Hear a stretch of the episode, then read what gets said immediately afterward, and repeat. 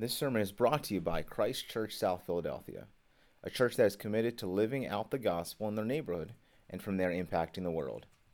For more information about our church or to support our mission, you can go to www.christchurchsouthphilly.org. I'm excited to get into this book for a variety of reasons, but, but really there's one central burden of why we picked this book to go through as a church. Now, and I want to kind of set us up for that by telling you a true story.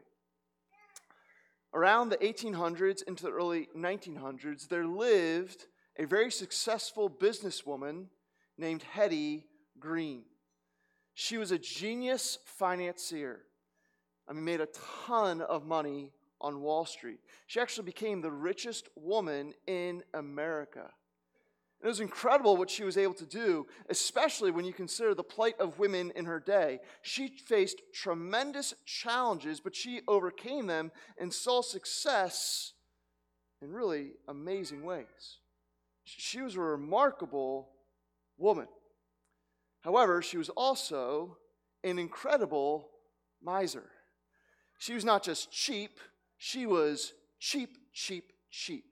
She never washed, not even her hands, because she didn't want to pay for soap.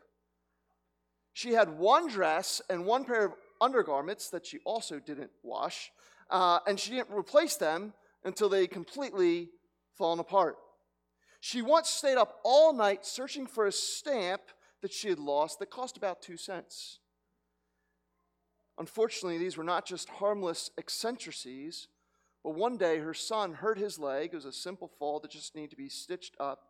But she spent so much time trying to find a free clinic because she didn't want to pay for a doctor that his wound was not addressed for weeks and it became infected and his leg had to be amputated. She had a massive fortune. She was a very wealthy woman. But who she was and what she had did not inform how she lived. And I think sometimes we can be like Hetty. And we for, can forget who we are and the riches of what we have in Jesus and not know how to live out of the good of that. We can have an incredible wealth in Him that we leave untouched.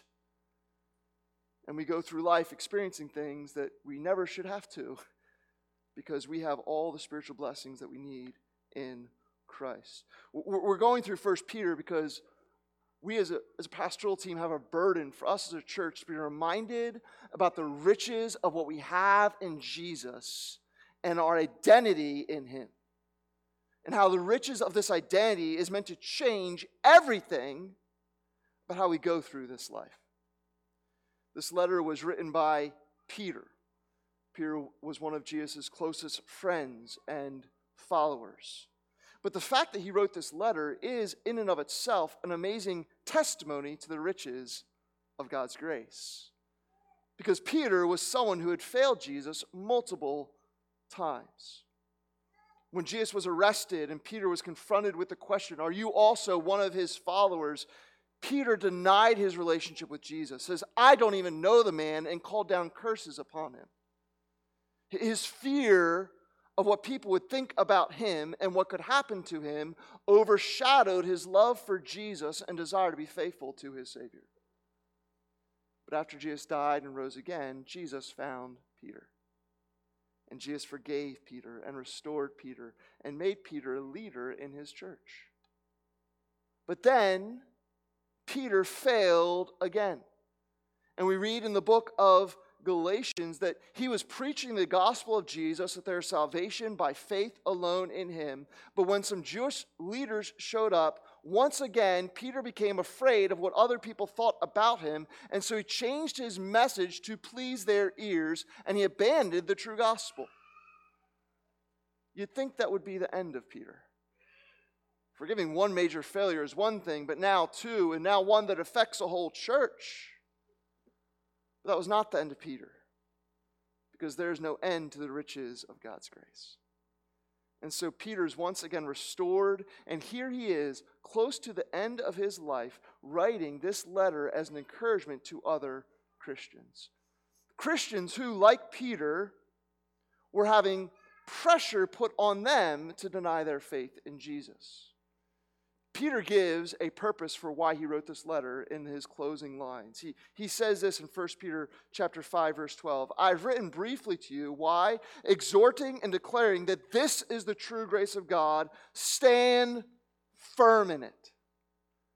Peter wrote this letter to declare to these people the true grace of God and to exhort them to stand firm in it. And this exhortation was needed because, as we will see repeatedly throughout this letter, the people that Peter is writing to were experiencing tremendous suffering for their faith. Almost everyone they knew and everything about the culture in which they lived pushed against what they believed. There was a pressure to compromise their faith and to capitulate to the culture's values. And so Peter writes to them to stand firm in the grace of the new identity that they have in Jesus and to not sell out no matter how hard things become.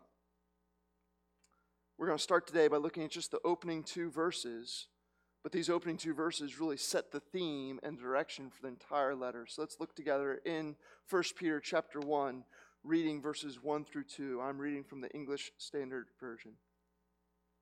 Peter, an apostle of Jesus Christ, to those who are elect exiles of the dispersion in Pontus, Galatia, Cappadocia, Asia, and Bithynia, according to the foreknowledge of God the Father, in the sanctification of the Spirit, for obedience to Jesus Christ, and for sprinkling with his blood, may grace and peace be multiplied to you. Would you bow your heads with me now in a word of prayer? God bless the preaching of his word.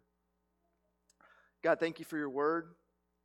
Thank you that what you inspired Peter to write all those years ago, you have preserved throughout the ages for us today. God, I pray that you'd meet us as we begin our study in this letter. Would you speak to us?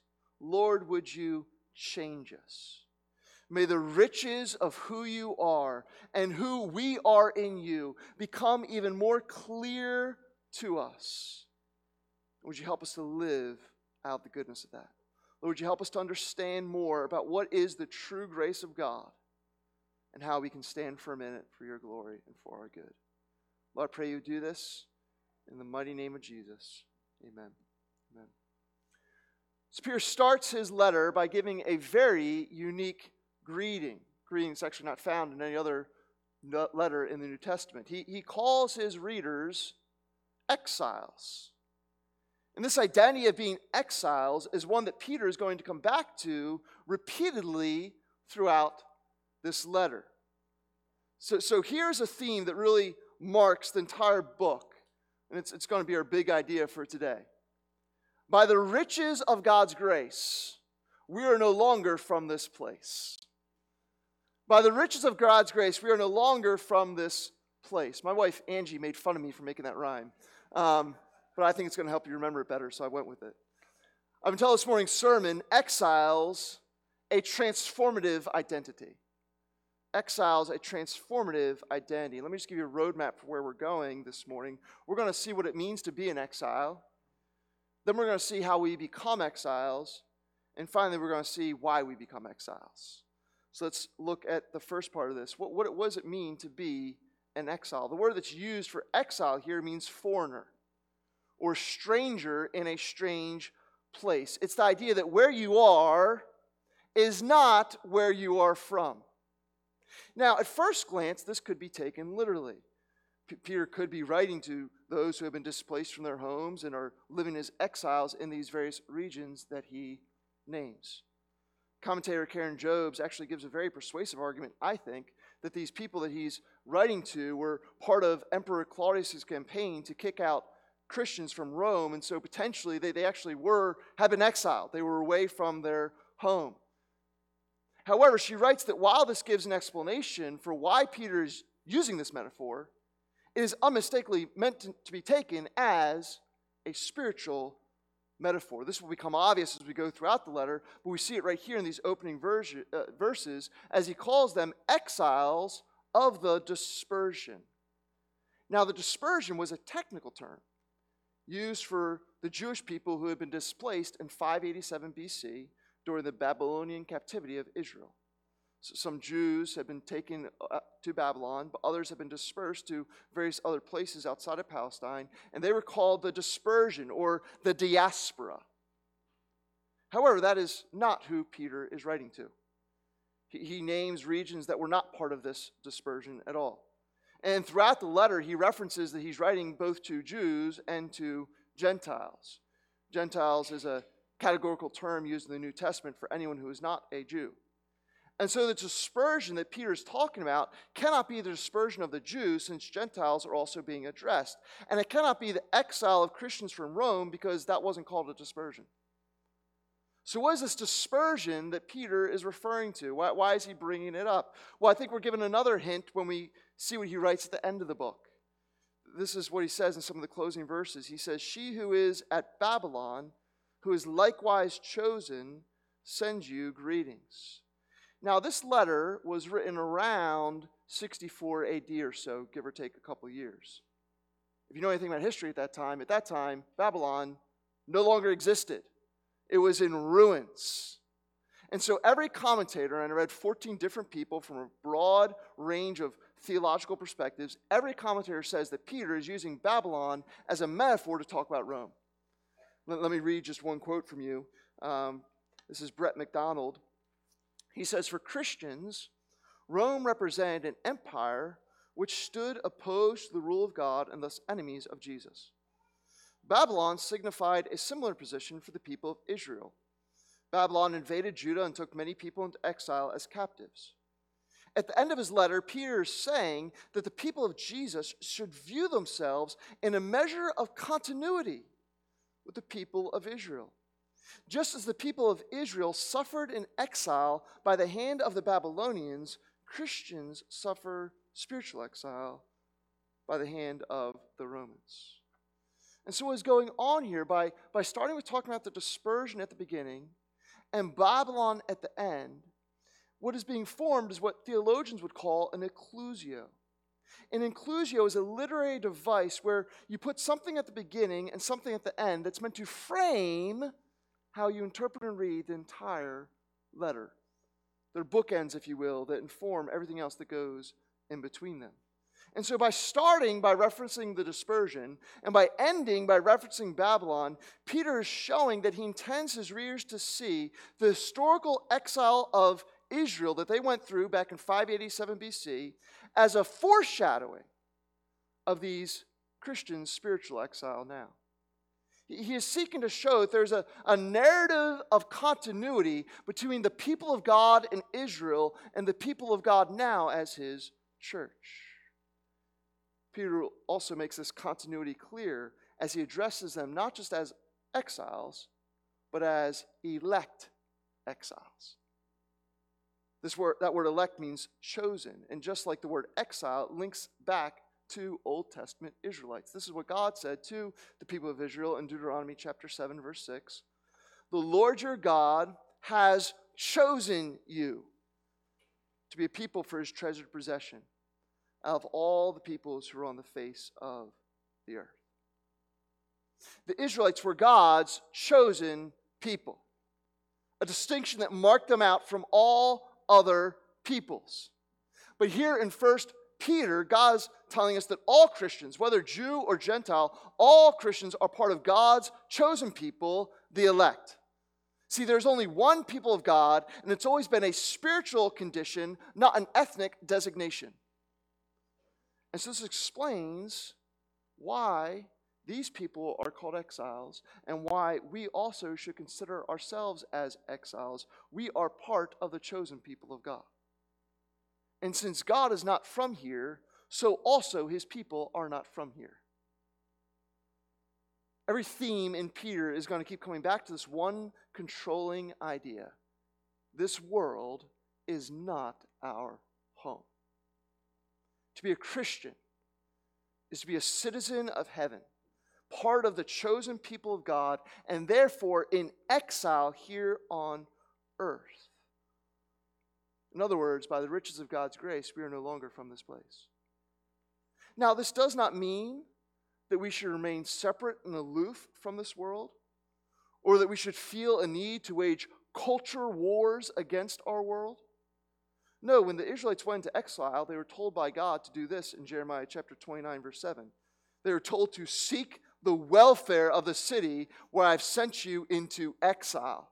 We saw an excellent sermon on that last week, rejoicing our city, how we're meant to do good to the places where God has sent us. And we're going to see it's a major theme in 1 Peter. He, he is saying, hey, you're going to live here as a spiritual exile, and as you do, seek the good of the place in which you temporarily live. But the point is that we are to understand that this place is only a place in which we temporarily live. This is not our forever home. And so, while we should seek the good of it, we should not become assimilated to it or act like this world is all that there is. It's a long story, but back in college, I had to spend a night at a rest area one time. It was not one of the best nights of my life. And, um, but, but I took some time to make it a bit more comfortable for myself and my fellow travelers. Call me OCD, but I didn't want to sleep with trash everywhere. And so I picked up the trash that was present and I wiped down a lot of the common errors, areas. It, it became a better rest stop because I was there. But I didn't change it to my mailing address. It was just a pit stop on my way home. Friends, we are to seek the good of this world, but we should not get confused and think that this is our residency. We are not people of this place. We are people of God. And so this is not our true home, but just a pit stop on our way home. What a comfort this must have been to these suffering Christians here in 1 Peter. As they're being persecuted for their faith, for not affirming things that their culture valued, for living in different ways. What a comfort this is meant to bring us as we can experience suffering for our faith. I know some of you have experienced relational tension. Some of you even had relationships that become broken completely. There's been jobs lost or promotions not given, slander and false things said. 2 Timothy 3:12 tells us that all who desire to live a godly life will be persecuted. Persecution is part of what it means to be a Christian. It's, it's part of what we should expect, not because we're looking for it, not because we're being obnoxious people, but because we're not from here. And so we live differently than those who are from here. And there's a tension that gets created with that. And we can suffer for our faith. And we can suffer just by living in this sin cursed, broken world. Tragedy can strike us here, can't it? Burdens can become heavy on our hearts sorrows can seep into the very marrow of our souls. But as real and as painful as our sadness can be, it shall pass. Because this world is not our permanent address. We are not residents of here. We are foreigners here who one day will go home. And so, while we might experience tragedies in this life, we are not long for this life. This too shall pass. For the Christian, earth is as close to hell as we're ever going to get. This is what it means to be an exile. We're not from here, so we should seek the good of here we, we should seek to make this world a better place while we spend our time here, but we should not adopt its values, nor think this is where we from, are from, nor, nor have sorrows in such a way that we act like this is all there is. Friends, we're not from here. We're going to go home to be where our Father is. That's what it means to be an exile. How do we become exiles, though? How does this, how does this take place in our life? Well, well, notice Peter not only says that they are exiles, but makes it clear how it happens because he wants to make sure that it's clear to us that, that our identity as exiles is not an accident, but is actually a profound expression of God's special love.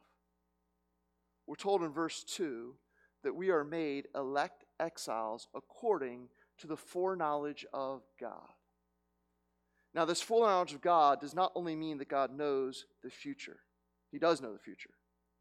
But God says this about His chosen people and, and His foreknowledge of them. He, he says this in the, through the prophet Jeremiah in Jeremiah chapter 1, verse 5.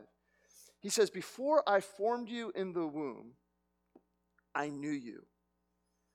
Again, he, he foreknew them. And before you were born, I consecrated you. To be consecrated means to be set apart for a holy purpose. And so God says, Before you were born, I knew you, foreknowledge. What did He know? He knew what He was going to do to consecrate them as His chosen people. And so, foreknowledge is speaking about what God knows about Himself and His actions, not what God knows about us and our choices. God's foreknowledge does not mean that God saw you through the quarters of time and saw that you would pick Him, and so He beat you to the punch and picked you. No, God's foreknowledge does, does not mean that He sees what we will do, it is Him knowing what He has already chosen to do. God chooses people, He sets them apart, He consecrates them before they're even born. Right? So it has nothing to do with our merit, nothing to do with our worthiness, nothing to do with our holiness, nothing to do with I'm better than these other people. I figured something out that other people couldn't. I deserve this in some kind of way. No, God chooses people by grace, His unconditional favor. And so there's no reason for any of us to boast. We cannot say, I am better because I found God. No, we can say, I am saved because God found me. He knew me. And so all the praise and glory goes to him. This, this foreknowledge of God is not some kind of cold, clinical, factual knowledge, like maybe how we know, you know, the boiling temperature of water or the Pythagorean theorem. I don't know that anymore, but I used to. This is not factual knowledge, this is relational knowledge. Notice it says it is the foreknowledge of the Father. To be part of God's people is not to be part of some faceless mass of humanity, but to be known by God as his chosen child. My two sisters have both adopted children. Now, they love children in general, although one of them is a preschool teacher, so it probably depends on the day how much love she has in her heart for children. Uh, but they're, they're very loving people, but there is a specific love, a, a special love for the child that they chose to adopt. It's not that they don't love others, it's that they have a special love for the one that they decide to bring home. Friend, if you're a Christian, it is because God has a special love in his heart for you. And if you're here and you've not yet put your faith in Jesus, I believe it is not by chance that God has you listening to this. Out of all the things that you could be doing, out of, out of all that took place for you to be listening to this right now, that is God's heart of love for you, calling out to you to come to know Him, and I pray that you would. I pray today be the day you put your faith in Jesus. God's love for His people, it's a special love. It is the foreknowing love of the Father who have come to know Him, what? In the sanctification of the Spirit. We're made elect exiles according to the foreknowledge of the Father in the sanctification of the Holy Spirit. The word sanctification means to be holy. It's actually the same word as consecrated. And the Bible uses it sometimes to describe the process of growing in our Christian character, growing in godliness, growing in our personal holiness. That's known as progressive sanctification. But there's nothing progressive about the sanctification that is being talked about here. The verse says it is the sanctification of the Holy Spirit. This is the Spirit's sanctification. And so, how sanctified is the Holy Spirit? I'll give you a hint. His name is Holy Spirit. He is fully holy because he is fully God. He is therefore fully sanctified. And so the sanctification that being, is being talked about here is not the progressive sanctification of ourselves that is ongoing throughout life. it, it is the reality that being chosen by God means that we are now indwelt by His very Spirit. And therefore, we are called holy, sanctified people in Him. Not because we're perfect and always do the right thing, but because the Spirit of glory that was present on Mount Sinai in Exodus chapter 24, verse 16, that filled the tabernacle in Exodus chapter 40, verse 9, and descended upon the temple in Second Chronicles 7 2, now dwells in each and every Christian. Friend, if you placed your faith in Christ, you're not only known and loved by God, you are indwelt by the very Spirit of God. This is how you came to faith. God foreknew you, and so he sent his Spirit upon you to bring you to faith in him. Left unto ourselves, we are dead hearted sinners who want nothing to do with God. Ephesians chapter 2 makes this about as clear as it can be says, You were dead in trespasses and sins. Now, there's one thing I know about dead people dead people don't make choices, they can't consider the right way to go. They're dead. And the dead are all equally dead. Unlike the Princess Bride, which talks about this category being mostly dead, like that doesn't exist. To be dead is to be dead. And according to God's word, we are all born as equally dead sinners. But praise be to God that the Holy Spirit of God can take our dead hearts and through the preaching of the good news of Jesus, resuscitate us. He puts the paddles of his power on our hearts and makes us beat for him. 1 Corinthians 12, 3 says, No one can say Jesus is Lord except in the Holy Spirit. If you are a Christian, it is not because you have figured something out that no one else did. Friends, it is because the Spirit of God has awoken your heart. And again, I just want to pause here and not move on without appealing to people who have yet to put their faith in Christ. I believe there are things that you have been feeling, or maybe spiritual questions that you've had. Maybe you've asked them out loud, maybe you haven't. But, friends, there, you are listening to this for a reason. God has placed his paddles on your heart and he is seeking to bring you back to life. Do not resist him, but come and place your faith in him. This is how we become exiles in this world. We are foreknown by God, and He sends His Spirit to awaken our hearts to believe and trust in Jesus and become part of His people. And this origin story is important to keep in mind when we are feeling the effects of living here in exile. We can go through hard things in this world. And I think our suffering can cause us to question God, do you see me? God, do you know me? Do you love me? Why aren't you coming through for me? Life as an exile can be hard. That's why we need to remember how we became exiles. It's not because God doesn't know us, it's because He has chosen to know us. Our origin story reminds us, I think, as Kathleen Nelson so beautifully says, we experience this world not as lost, wandering orphans, but as chosen children heading home. Christians, that's who you are. A chosen child of God foreknown by the Father, indwelt by the Spirit. This world wants to try to define you in all kinds of ways, but there is no one else and nothing else that defines you. This is your identity. Your job does not define you. Your net worth does not define you. Your relationship status does not define you. The number of your social media followers and likes do not define you. Your possessions, your house, your car, your stuff does not define you. Your appearance does not define you. Your past does not define you. Your critics do not define you. Your sins don't even define you. The God of the universe, the only one whose opinion really matters, says, I define you, and I've chosen to define you as someone whom I love.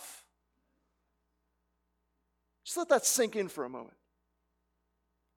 Yes, God loves the world, but his love for you is a special love. It is a foreknowing love. It is a specific love. It is a love that saw you through the quarters of time and said, I'm going to bring them. I'm going to bring her.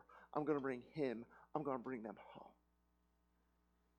So I'm going to send the Spirit upon them to awaken their hearts because I'm not content to leave them dead in their sins, running as fast as they can to hell. I'm going to stop them in their tracks. And I'm going to bring them to me. Friends, this is who you are.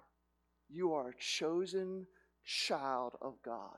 And God can do whatever He wants. He's not obligated to do anything beyond His desires. This is what He's chosen to do. He has chosen to love you, He's chosen to dwell within you. You might have never felt wanted before, but you need to know today you are wanted by God. And so, yes, we are in exile here, which at times means that we can experience suffering here. But we need to think about how we became exiles. It's not because we did something wrong that caused God to abandon us, but it is because God has chosen us. He has set his affections upon us, and his spirit now dwells within us. We're not abandoned, we're his. And here's why. Here's the purpose of God in all this. Here's, here's why we become exiles. Look at verse 2 one more time. We're made exiles according to the foreknowledge of the Father and the sanctification of the Spirit. That's how. And here's the four for obedience to Jesus Christ and for sprinkling with his blood. We're chosen for a reason.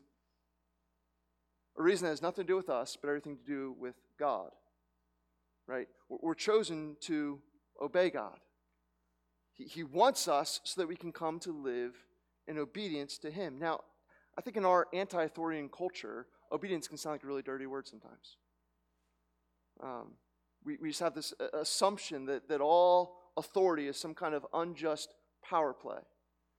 Now, there certainly can be abuses of authority, and, and obedience can be wrongly leveraged for evil purposes, as people can be manipulated, and power dynamics do certainly exist in our broken world. But what this passage is telling us is that the God who made us and who loves us, he wants what is best for us. And so, since He is the God who made us and loves us and who knows everything, He knows what is best. And so, in His love, He calls us to obey His voice. I ask my kids to obey me, not because I'm on some kind of power trip, but because my kids would be dead in about three minutes if they didn't follow our rules. We have rules that we ask them to obey for their good. It would be a lot easier to not have rules and just let kids do whatever they want a whole lot easier. But I love them. And so I want what is best for them. And so I ask for obedience from them. And that's just me and my finite, flawed Father's heart. How much more so must our Heavenly Father, who knows everything and who loves us more than we can fathom, how much more is He the one who's calling us out of to obedience out of His love? Friends, God loves us too much to always give us what we want. He loves us too much to let us just be true to ourselves and our feelings and what we think about ourselves and who we are. He loves us too much for that. I don't care how you feel about things, I know what is best for you. And so I'm calling you to obey my voice. He, he loves us so much that he wants to train us for what is best for us in every aspect of our lives, which might lead sometimes, just scratch that, it will lead many times to us feeling challenged, right? We should not expect to always agree with God. I mean, if, if, we, if we are always agreeing with God, if we read the Bible and everything that we, we read in here lines up with what we already think, I don't think we're actually honestly reading the Bible. Because if, if God's always agreeing with you, then who is really God in that situation? God does not exist to affirm us, we exist to obey Him. God's made us His children, and because He loves us, He wants to know the good of obedience to Him. And let me tell you, I've made many decisions in my life that I've regretted. None of them have come from obeying God. And even when I don't obey, but make the choice to disobey, looking back, I'm like, yeah, God, you were right. I was wrong.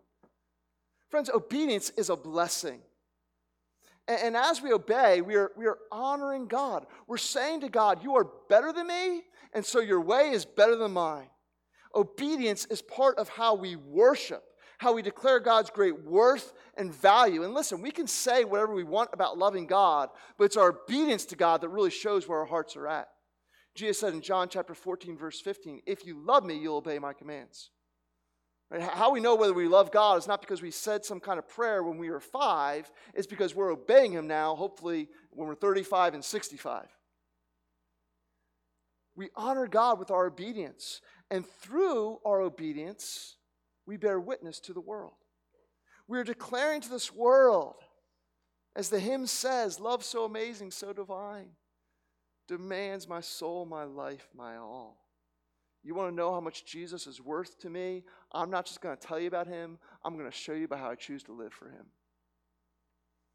Obedience honors God, and obedience bears witness to the world. And God made us his children so that we could honor him in such a way and know the blessing of that, and so that we could bear witness to the world and know the purpose of that as well. But he doesn't just make us exiles so we can obey him. It says he also does this so that we can be sprinkled with Christ's blood. God does not only want to, us to know him as creator, but also as our Savior. For the life of sin that we live, the wrongs that we do, we owe a penalty of death to the God who gave us life. But Jesus came to give his life for ours. He is the chosen one who God says in verse 23, just give you a little sneak preview. Verse 23 of chapter 1 says that Jesus was foreknown by God. See, the Father made a choice to send his Son to be the chosen one to bear our sin. And so Jesus came in exile. He was not part of this world, but he came to this world. And he came according to the foreknowledge of the Father and the power of the Spirit to give his blood on our behalf. And his blood does not just clean up our old life. No, his blood makes us completely new people. Friends, if you've placed your faith in Christ, then God no longer looks on you and the wrongs that you still continue to do and counts them against you. No, he sees you as a new person, forever washed clean by the blood of Jesus. I believe someone needs to hear this today. You need to hear today that you are clean. You need to hear today that you are forgiven. You need to hear today that you can't dirty yourself again. It doesn't matter how many times you fail and fall, you have a Savior whose blood has paid it all. And God, yes, he, he wants you to obey Him, and He wants you to bear witness about Him. But you're not accepted into heaven because you're sprinkled by your obedience. You're accepted into heaven because you are been washed in Jesus' blood. You might not always feel forgiven. You might still feel dirty. You might still carry shame. But your salvation is not determined by what you feel, but by what Jesus has done. We're not saved because we feel saved. We're saved because Jesus paid it all. And so, as we come to close, friends, if you place your faith in Jesus, then while you are a stranger to this world, you are a child of God. You are known by the Father, made alive by the Spirit, sprinkled with the blood of the Son. Our triune God, the glorious three in one, Father, Son, and Spirit. We see him right here in these opening verses, working together in perfect harmony to make us his chosen children, giving us an identity and a purpose. The identity of being elect exile and the purpose of being obedient to Him, to honor Him, and to bear witness to the world. Th- this is what we're to be about. But by the riches of God's grace, we are no longer from this place. This is meant to give us comfort in our sufferings, and this is meant to give us purpose for our lives as we embrace our identity as exiles in this world, chosen children of God, sent here to make this world a better place, but chosen children of God who are only passing through this place as we head home to our Father. Let's bow our heads in prayer.